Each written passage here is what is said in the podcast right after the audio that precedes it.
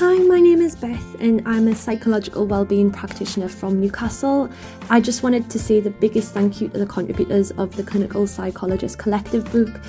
I've enjoyed reading this so much and loved having an insight into the range of backgrounds and experiences people have prior to applying for the doctorate. And it's been really interesting seeing the potential barriers to the application as well and how I can try and work around this.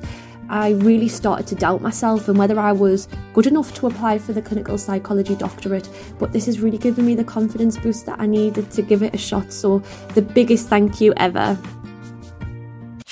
If you're looking to become a psychologist,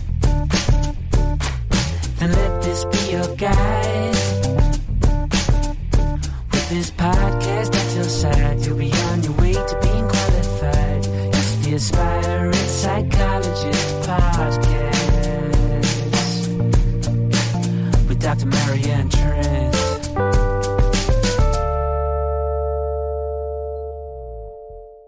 Hi, welcome along to the Aspiring Psychologist podcast.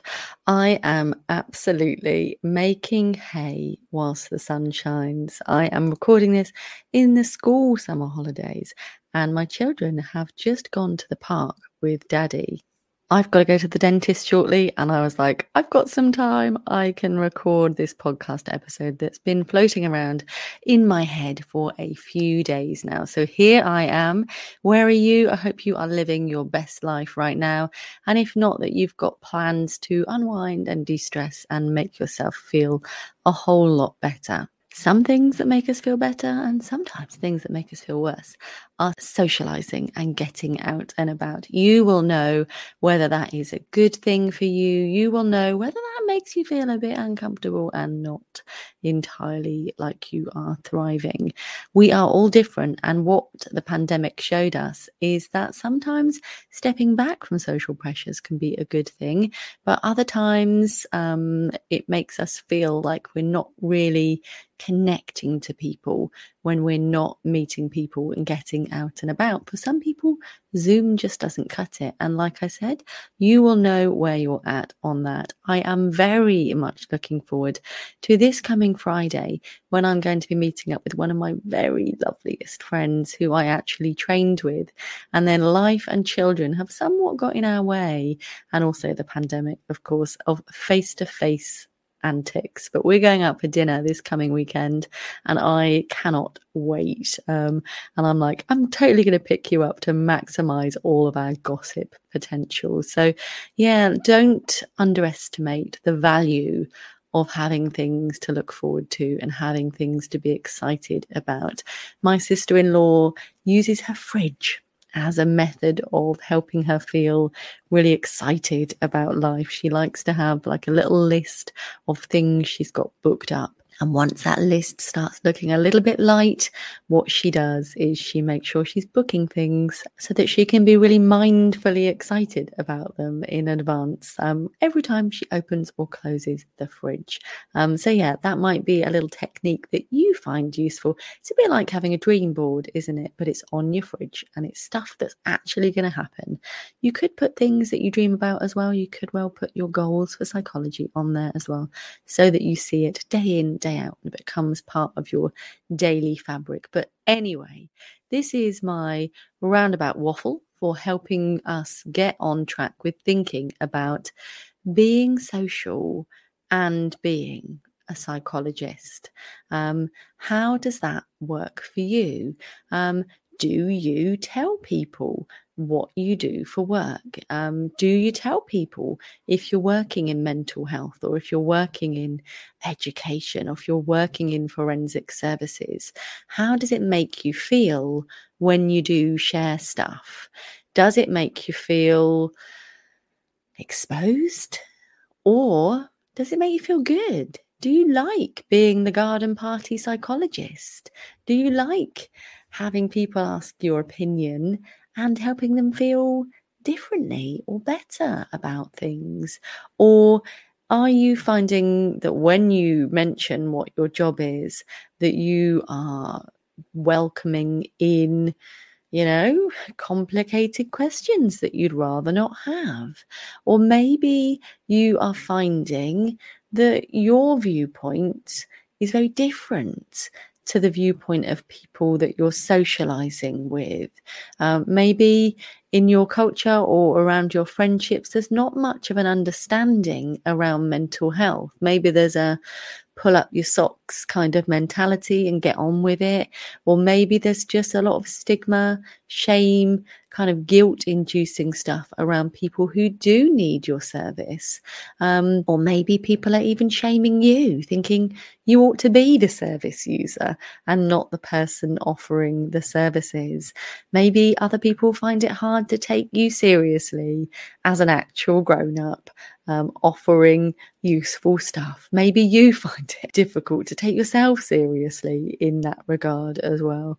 Um, you know, I'm acutely aware of when I was an assistant psychologist, and I didn't feel like my, on paper, my life was looking as professional as I wanted it to um, personally given the level of responsibility that I had in my job, you know. So the things that myself and my friends got up to at the weekends, you know, Laura, I'm thinking about that trip to the Bradlaugh. uh, fun times, but definitely stuff that's of then as an era not now, you know. So I absolutely treat all of those escapades as being really important and really fun and part of what has led me to be this qualified psychologist before you. But there was that sense of a bit of a life mismatch, really, that I was doing really proper and important stuff. And that was the case during training as well. So when I first moved for training, I was just renting a room from um, one of my brother's friends. Um, and it just didn't feel like I was a proper enough grown up. Um, actually, when I moved out the next year and got my own place, it felt much more holistic as a grown up experience, if that even makes sense. I felt like I needed to have all of my ducks in a row. And one of my clients never heard that expression before. And so I had to explain what ducks in a row are. So, in case you don't know, um, and it might not be a super um, common phrase where you come from, um, whichever part of the country you live in, or maybe even which part of the world you originate from.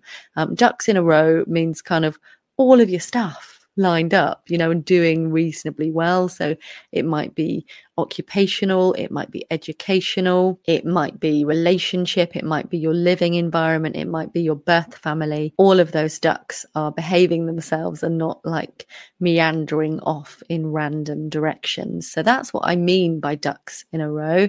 Um, and that may or may not resonate with you too.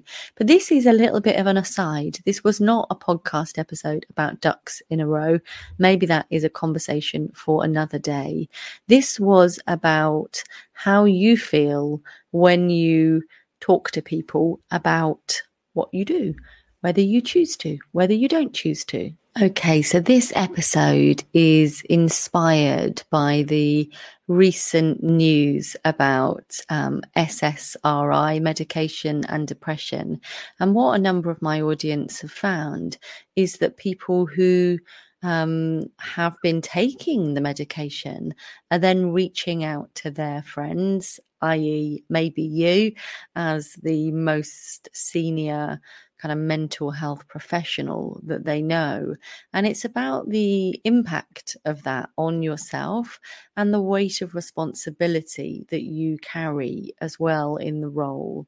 And of course, this is also linked to the previous episode um, that I did with Dr. Tara, where we were discussing what it even means to call yourself a psychologist and who should or could be using this title and whether it necessarily infers a professional trained qualification. So, you know, what we know is that people, especially people that trust you in your friendship role or in your family, might well seek your opinion on on this kind of issue really. You know people are wondering whether they should continue to take their medication given what's been in the news. And it's really difficult. You know it would be good if they'd given us a bit of a heads up that this was coming out because this obviously sends patients, friends, family into turmoil um, and also can bring up all sorts of complicated feelings around have I been misled? is it just me then? So if it's not a chemical imbalance in my brain, am I broken? Am I the problem? Um, should I be feeling responsible? You know, guilt, shame.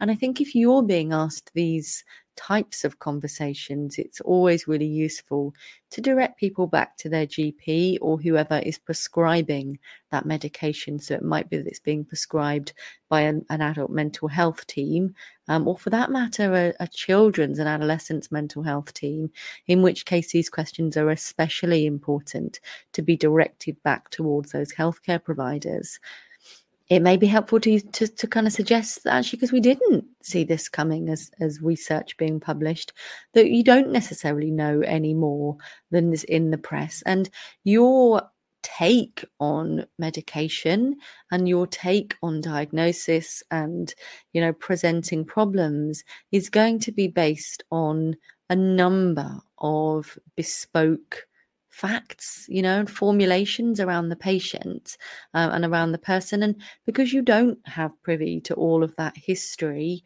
um, it's not really appropriate for you to be the person to advise them. So you can talk through options, but you may not choose to.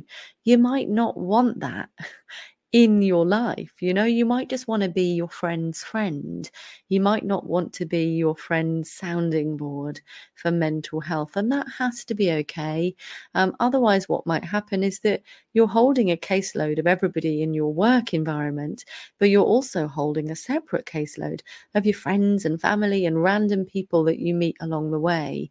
Um, and of course, you wouldn't be supervised for those um, impactful relationships, and nor would you be insured you know if they if they took advice based on what you discussed. So i think it's absolutely important to recognize that you can say no. You aren't being cruel if you you know do refuse to comment or suggest that you're not the most appropriate person to comment. That's absolutely okay. Um, and it is good to be able to talk through things with someone that's impartial. Um, you will not be impartial for a member of your friends or family group, um, even for a colleague, because you will have you know history with those people and you'll be invested in whatever the outcome is. Um, whereas you know a therapist or a gp is that much more removed and able to be just just there for the person to hear them with any luck. So absolutely not suggesting that you couldn't do it but it's whether whether you should be doing it and whether it's kind to you and to the client to do that. Um, you know, you could recognize with them that you can see that this is causing them some distress and that it's okay to reach out for support and advice in times like this and that it doesn't say anything bad about them if they do and that you would encourage them to do that. It's really important to be able to have these open, honest communications. So it can be difficult before you're qualified because it, you know, you might feel that you have a professional opinion, but it's whether it's appropriate to share that with people. And, you know, I have absolutely been at parties when I've had a couple of glasses of wine and people ask me a question. And then before you know it, it's like being on the therapy on, on the therapy couch with Dr. Trent. And it's not that appropriate, is it really?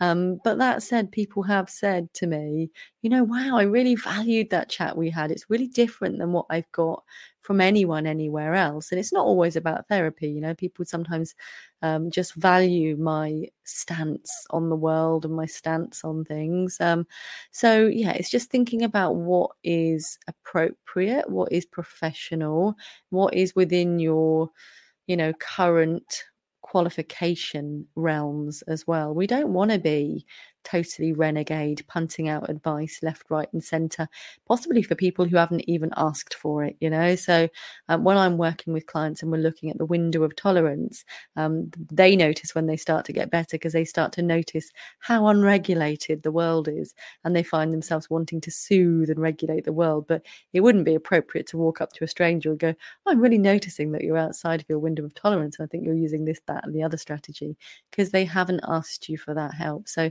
sometimes the power is of being qualified and or experienced in mental health is that we can observe what might need to be done in future, but it doesn't necessarily need to be us who says that or does it.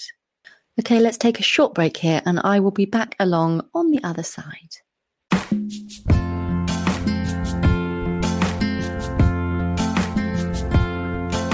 you're looking to become a psychologist,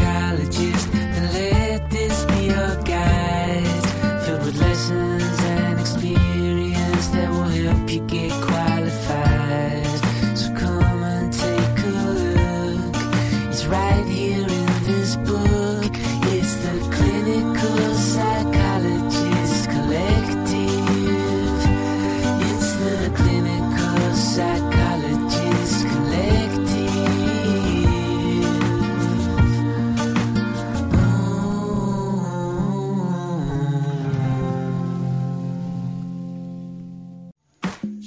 Clinical Psychologist Collective book is really insightful for anyone hoping to get onto the clinical doctorate.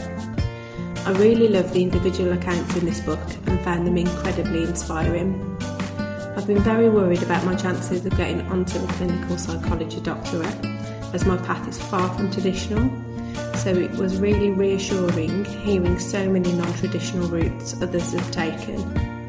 Thank you for sharing these together and helping the next generation of students.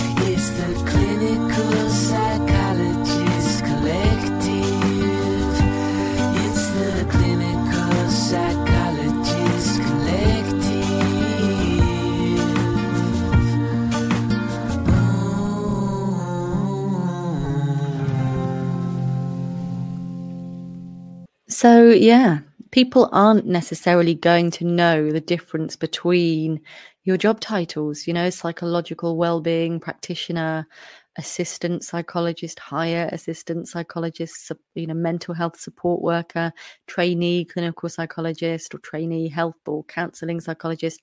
They're just going to hear, you know, the word psychological um, or mental health or psychologist, and they know you've been to uni, you know, so you must know your stuff. But um, they don't know that you're not perhaps the most appropriate or the most experienced person that they could ask. Um, I would love your thoughts on all of this. I'd love to know. You know, what you do when you're asked for your opinion, or whether people do ask, or whether you know, you tell people that you just work in a supermarket when you meet them as strangers. You don't tell them what you do. Maybe you don't want to bring that to your door. Let's have a conversation about this um, on Instagram. You can find me, Dr. Marianne Trent, and um, on uh, the Facebook group, the Aspiring Psychologist Community. Um, come along and join us there, and do join in the conversation um, around this so that we can really make sure we're thickening the narrative here. You might also find that people find you, they connect to you, they sense that you're a great listener, and before you know it, you're drowning in life stories um, that can feel quite heavy or unwelcomed. You know, I only wanted to come to the party and drink mojitos. I didn't want to be therapizing, uh, and that's okay. And you might find that because people see the psychologist in your title, maybe maybe on LinkedIn or um, you know other areas where you might be networking professionally, they might be saying, "Oh, could you just." You know create this video for me on talking to people about x y or z. Um, could you talk about this? Could you do that? And it's like well actually I don't, I don't really feel that comfortable. I don't feel it's that appropriate for me to be offering that and to just empower you to know that it's okay to say no and to direct to other areas um, other areas of support other people that might be able to support. It's okay to say no you're not a meanie for being boundaried in saying no. And again, this might be helpful for you to refresh your memory on what I believe is episode eight. Yeah, I should never doubt myself. It's episode eight. I just checked. Episode eight is boundary setting for yourself and your clients, and you might find that really useful. Right. Speaking of boundaries, my friends, um, it is time that I get um, out of my jogging bottoms and into my jeans to go and see the dentist. Um, I hope you found this helpful, and I would really love your ideas around what you might do in these situations. What do you think? What are your thoughts? Do come and discuss this with me over on the Facebook group, the Aspiring Psychologist Community with Dr. Marianne Trent. That is where lots of good stuff happens, um, and it's totally free to join. So come and do that, won't you? In the meantime, do come and connect in all the good places. I am mostly Dr. Marianne Trent, but you can also find me as Good Thinking Psychological Services. Thank you for being part of my world. Sorry, this is a briefer episode than usual, but you know, the dentist calls. Um, take care of you and stay kind. Bye. If you're looking to become a psychologist, then let this be your guide. With this podcast at your side, you'll be on your way to the Aspiring Psychologist Podcast with Dr. Marianne Trent.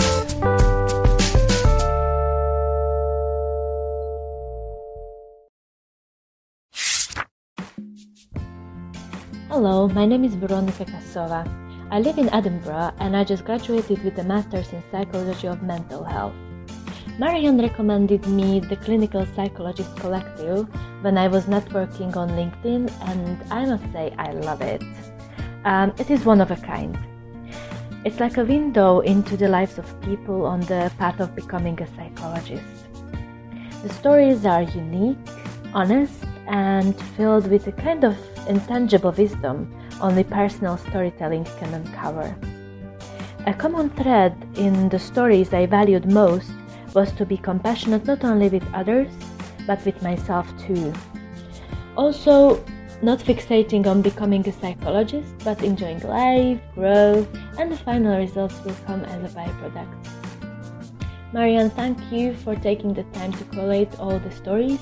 The book is a true gem, and I think every aspiring psychologist should have a copy on their shelf. Thank you.